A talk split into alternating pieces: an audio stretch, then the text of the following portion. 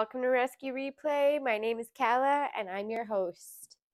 Currently, I am in Smithers, BC, a place that I have a little bit of history with. It's nice to be back. Actually, this trip has felt a little bit more full circle than my previous trips. I actually used to live here in Smithers.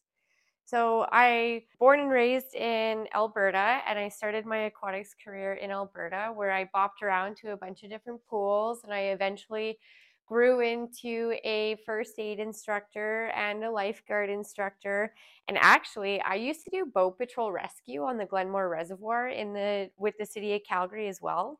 We go rescue sailboats, go patrol the dragon boat races and go do shoreline checks and you know check for dead bodies which is kind of a weird thing but hey somebody's got to do it actually it was really fun my most memorable day at boat patrol actually i i got called in for this extra shift and of course i i wanted it i wanted all the experience that i could get out there.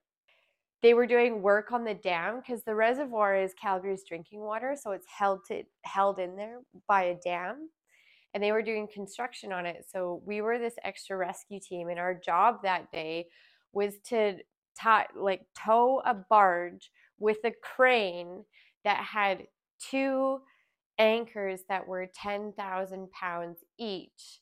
And each of these anchors were attached to like a caution safety sign. So it was part of our OH&S regulations that while they were working on the dam that we had to have safety signs out.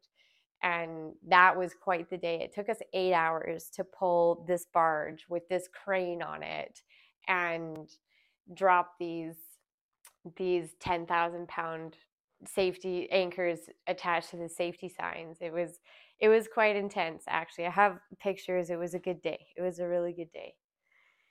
So I I was in Calgary for the first mm, 14 years of my career. By that time I was in my adulthood and I was actually in this relationship with this gentleman for quite a while. We were together for 2 years and I was like, well, I'm, you know, want to move in, get married, and settle down. And he's like, whoa, whoa, whoa, whoa, you know, the classic. And I was like, okay, well, maybe we should see other people then, because I wasn't getting the commitment that I wanted from this guy. So I was like, okay, later. And he went like that weekend we were supposed to go on this road trip to through BC and he's like, "Well, if you want to see other people, I don't want you to come on this road trip." And I was like, "Okay, fine." And while he was gone, I went on the Life Saving Society website and I found a job in Smithers, BC, which I thought was totally in the Okanagan and was totally shocked when I realized it was in the North region.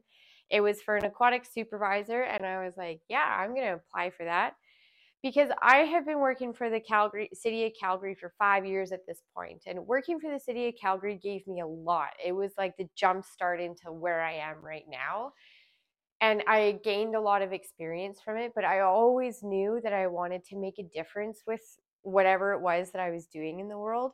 And coming from a small community, I really wanted to get into pools in a small community because it's the community pool is really an integral point into the quality of life for anybody that lives in a small town. And if you live in a small town, you probably know you are either a rink rat or a pool rat, you know so I really wanted to have that in my life. So I was like, hey, you know what? I'm single, I'm free, it's time. Like I've been in Calgary for 10 years now, like it's time to go. So I applied for this job and I got it. And I accepted it. And the day after I accepted it, my ex, the person I was seeing, he called me and he wanted to chat. And I was like, okay, fine. I still had feelings for the guy. Like I I didn't want to break up with him. I never wanted to break up with him. I just wanted more of a commitment, which he couldn't fulfill. And anyway, so then he he we met up and we talked and I was like and he was like, "Well, I kind of want to get back together." And I was like, "You you're too late. Like I'm moving 14 hours north. Like I'm not going to be around." And I had like a month until I gave the pool a month for me to get everything sorted and for me to get there. And I was like, "Yeah, I have like a month." And within this month's time frame, my ex partner at the time was going to New York for 10 days. So there was like only two weeks that we really had to spend time together. And he convinced me, he was like, Yeah, like, no, I want to do this. And if you still like, love me and whatever, and like, we can do the distance. Like, if other people can do it, we can do it, you know. And he fed me all these lines, which was great at the time, or I thought it was. And I, I was like, okay, yeah, let's do it. And when I said yes, when I agreed to do the distance with this fellow, that was my decision at that point. That was like, okay, that's it, done. I'm this is the guy I'm going to marry. This is the guy that I'm going to have kids with. Like if he wants to do this with me, like I wouldn't do this for just anyone. So this is the guy that I'm I'm going to go all the way with and I'm going to spend my life with. And I I knew I had wanted that. So I was like, okay, this works out. I love this. So I moved to Smithers and I bought a little trailer in a trailer park and I ended up like doing all these renovations and selling it and making quite a bit of money on it actually, which was kind of a cool thing. Moving away from all of your support system into a town where you know no one, trying to make a new life for yourself while having a tie back home, trying to keep everything going and everything happy was a really tall order. And I didn't even really realize it while I was in it until I was out of it. Hindsight is always 2020. So Smithers really holds a lot of memories for me and a lot of like special moments. What really stands out to me about Smithers was my ex-partner. He used to come up here and he used to visit me. And so we created all these great memories around and we even put a lock on one of the bridges, like a love lock, and we had written our names and like my dog's name on it. Now, I'm no longer with that person. Cody was actually really mentally and emotionally abusive, and he did become physically abusive. Because I, once I sold my trailer, I left Smithers and I went back to Calgary. And that's when I started living with him. And I didn't even hardly get through a year it just was it was not a good situation and we don't really talk about what gaslighting is and what emotional ma- manipulation is so sometimes it's really hard to detect and it's usually a really slow chip and we had all we had all this history and all this distance so it's a little bit easier for them to gain their control and such so it was pretty it was pretty difficult actually but when i left I was in a really good, safe place. And that's when Vancouver kind of adopted me. And we'll talk about that story another time and how all the synchronicities happened, which was really, really quite beautiful. I'm so blessed. I am so incredibly blessed. When I came back to Smithers for this work contract, I was a little like, a little nervous, a little, you know, there was some history here. I going to see things that remind me of my ex partner. And because when you come out of an abusive relationship, emotionally, mentally, and physically, like Stockholm syndrome and battered woman syndrome is a very real thing. I was very shocked. I mean, I had not been prepared for that. I did a lot of reading and did a lot of like internal healing and I'm still doing internal healing, which is another reason why I wanted to open up this podcast was to create bigger communities so that we can all heal together and be there for each other. So as I was driving into Smithers, I was, you know, oh, like, yeah, last time I was here, I was, you know, with him and we had all these plans and we did all these things together. But I'm actually really enjoying myself. I'm finding that I'm getting a lot of closure and a lot of peace with this trip. So I also do mentoring for other instructors as part of my instructor role. What that means is is if somebody is like wants to start teaching first aid, they have to take a course to learn how to teach first aid and then they have to work with somebody who's called uh, an apprentice supervisor and which is me and I mentor the new instructor into how to be a good instructor or give them tips and tricks. I watch them teach, I make some notes, I do some observations, and I sign them off where I say, like, no, you need another class, a little bit more practice would be great. So I was coming up here to do that, and I was also coming up here to spend some time with some friends And most importantly, I was coming up here to cut that love lock off that dam bridge that me and my partner had put on there. I have to say, it was really gratifying cutting that off. It felt like, for all of the abuse that I had suffered and endured, it felt like there was no hold left on me, which was a pretty cool thing. Cutting that lock off gave me a lot of closure. You know, I cried, of course. Of course, I cried. It's interesting the attachments that we make to certain things and the association we have with objects and emotions and memories and such.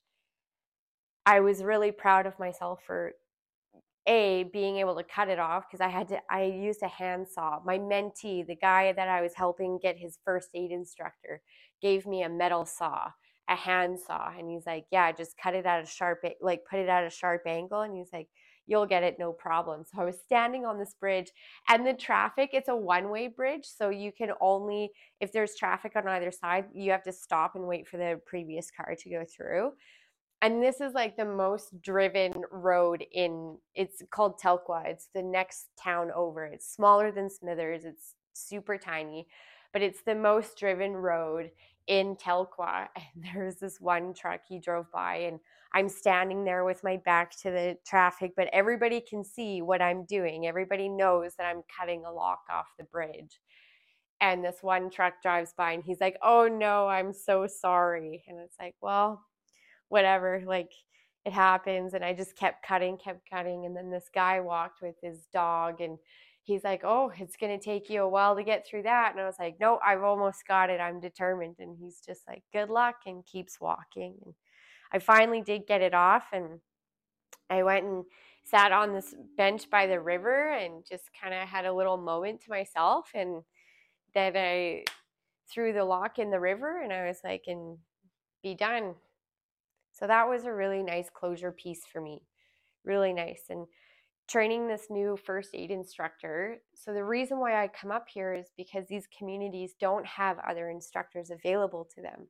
So when I come here to do some mentoring, it means that they now have more available instructors, which means they might not need me for the next round of training and such, which is a really beautiful thing. This is the whole purpose behind Rescue Ready is I want to outreach to as many remote communities as possible, deliver quality training and set them up so that they can continue training themselves and inspire the community to continue with their pool succession plans and with lifeguard training and with public education and with swim lessons and with community and and leadership. Like lifeguards are leaders in our communities. I love that about lifeguarding everybody's just like oh it must be nice to just stand there and and look good and it's like well hold on a second. These kids you know especially in small communities they go out and they party right? They go to bush burners and they're doing crazy things. Well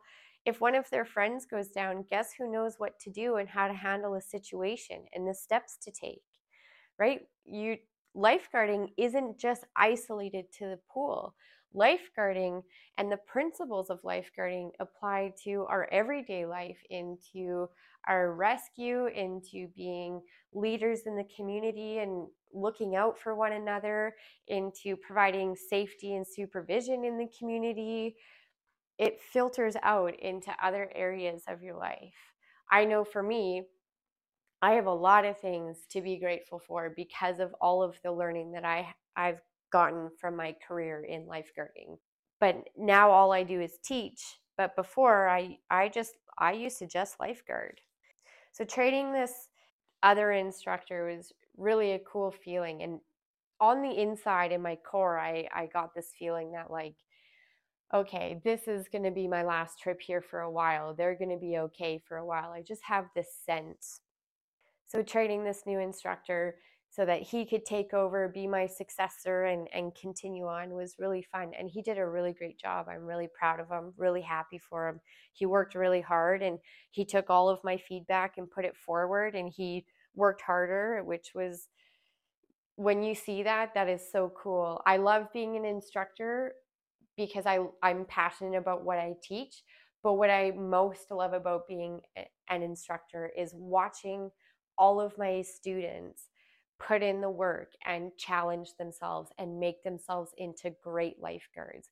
I don't do that. I give you all the resources and the tools to be able to do that. But my candidates and my students take full responsibility and they get full credit for how well they do in my courses because it's all them. It is all them. Another piece of closure that I was able to get here was I had a group of girls that I used to hang out with here and we would talk and we would, you know, bike together, we would go to the pub together, we would swim together and and when COVID was really bad and there was this huge polarization between you know what you believed if you wanted to get vaccinated if you didn't want to get vaccinated if you supported all of the restrictions and the lockdown and if you didn't support the restrictions and the lockdown and there was a big polarity between us and once i moved away from smithers the polarity got even worse and a couple of them actually messaged me and was like and told me they didn't want to really be my friend anymore they didn't agree with me. I didn't care what they thought because really, I'm a humanitarian, remember. Humanity matters to me. Humanity is not defined by your political stance, by your anything else, your personal morals, your principles that you live by, your belief system, your religious system.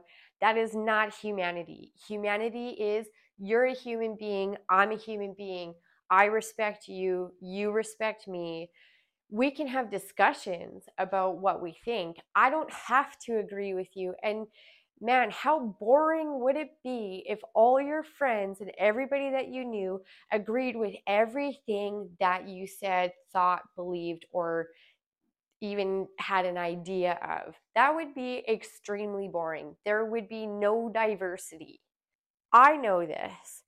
I'm fine with whatever you believe. You can do you, you can think however you want to think, but it doesn't mean that I can't be associated with you or that I can't have friends because they disagree with me. You know, it was kind of like a take back for me. I was pretty shocked because you have to remember, like, I'm in my 30s.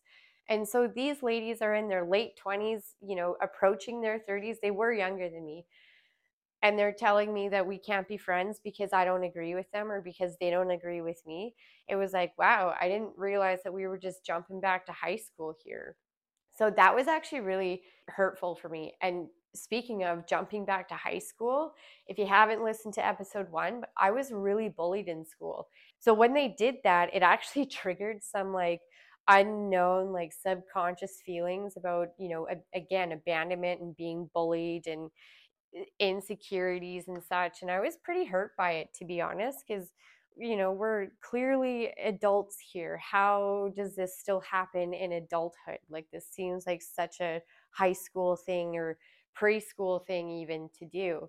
So I was pretty hurt, but I was able to like move through that and get over it for a while i was pretty angry you know and you know me like anger is my first response in emotional trauma so you know, I would stew about it a little bit. And my abusive partner at the time, he belittled it. He dismissed it. He was like, well, I don't think that that's such a big deal. Like, it obviously, it just shows how immature they are. And it's like, well, yeah, I get that, but I'm still really hurt by it. But he was not, he didn't even know what the meaning of empathy was. So I didn't even get any support from that one girl said, No, I don't want to be your friend anymore. I don't want to be associated with you. I was like, That really, whatever. I don't want to be associated with you either. Good luck.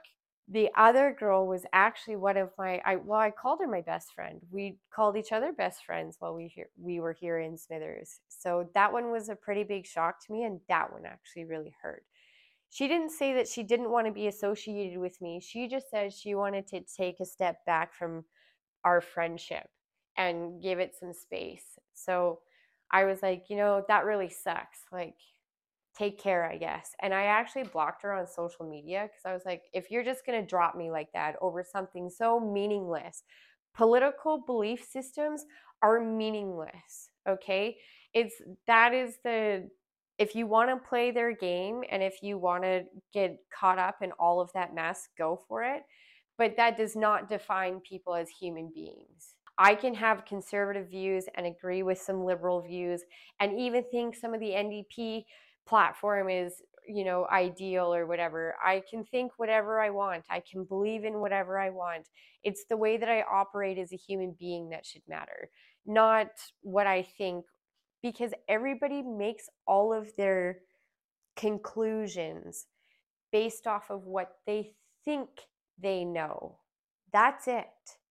Everybody out here is just floundering around with what they think they know.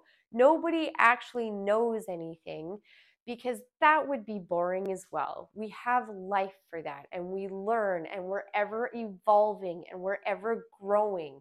We never know everything at one time. When she was like, Oh, I don't want to be associated with you, I blocked her on all social media. I was like, Okay, fine. If you can treat me that way, I don't want to be that. Those are not the people I want in my life, anyways.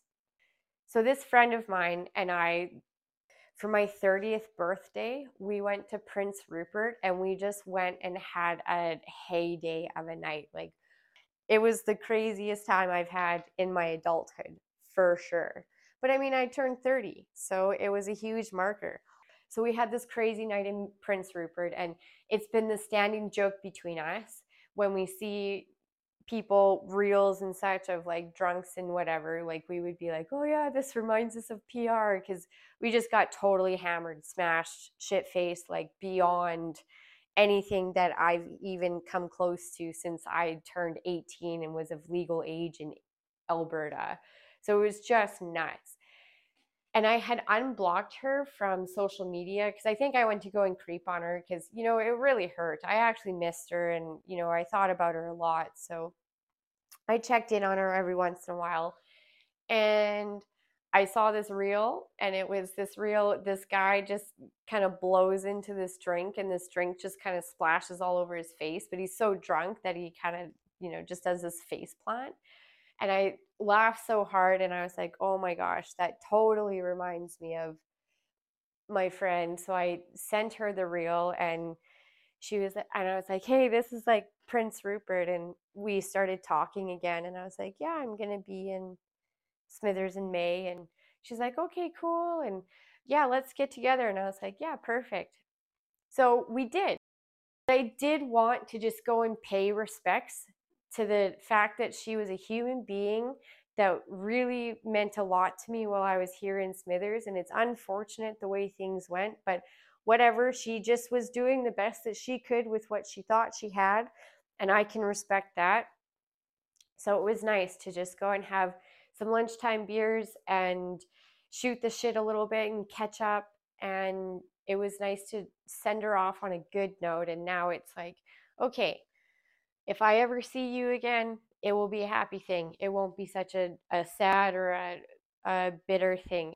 So that was another piece while being here that brought me some closure, which was really quite lovely. I was really happy about that as well.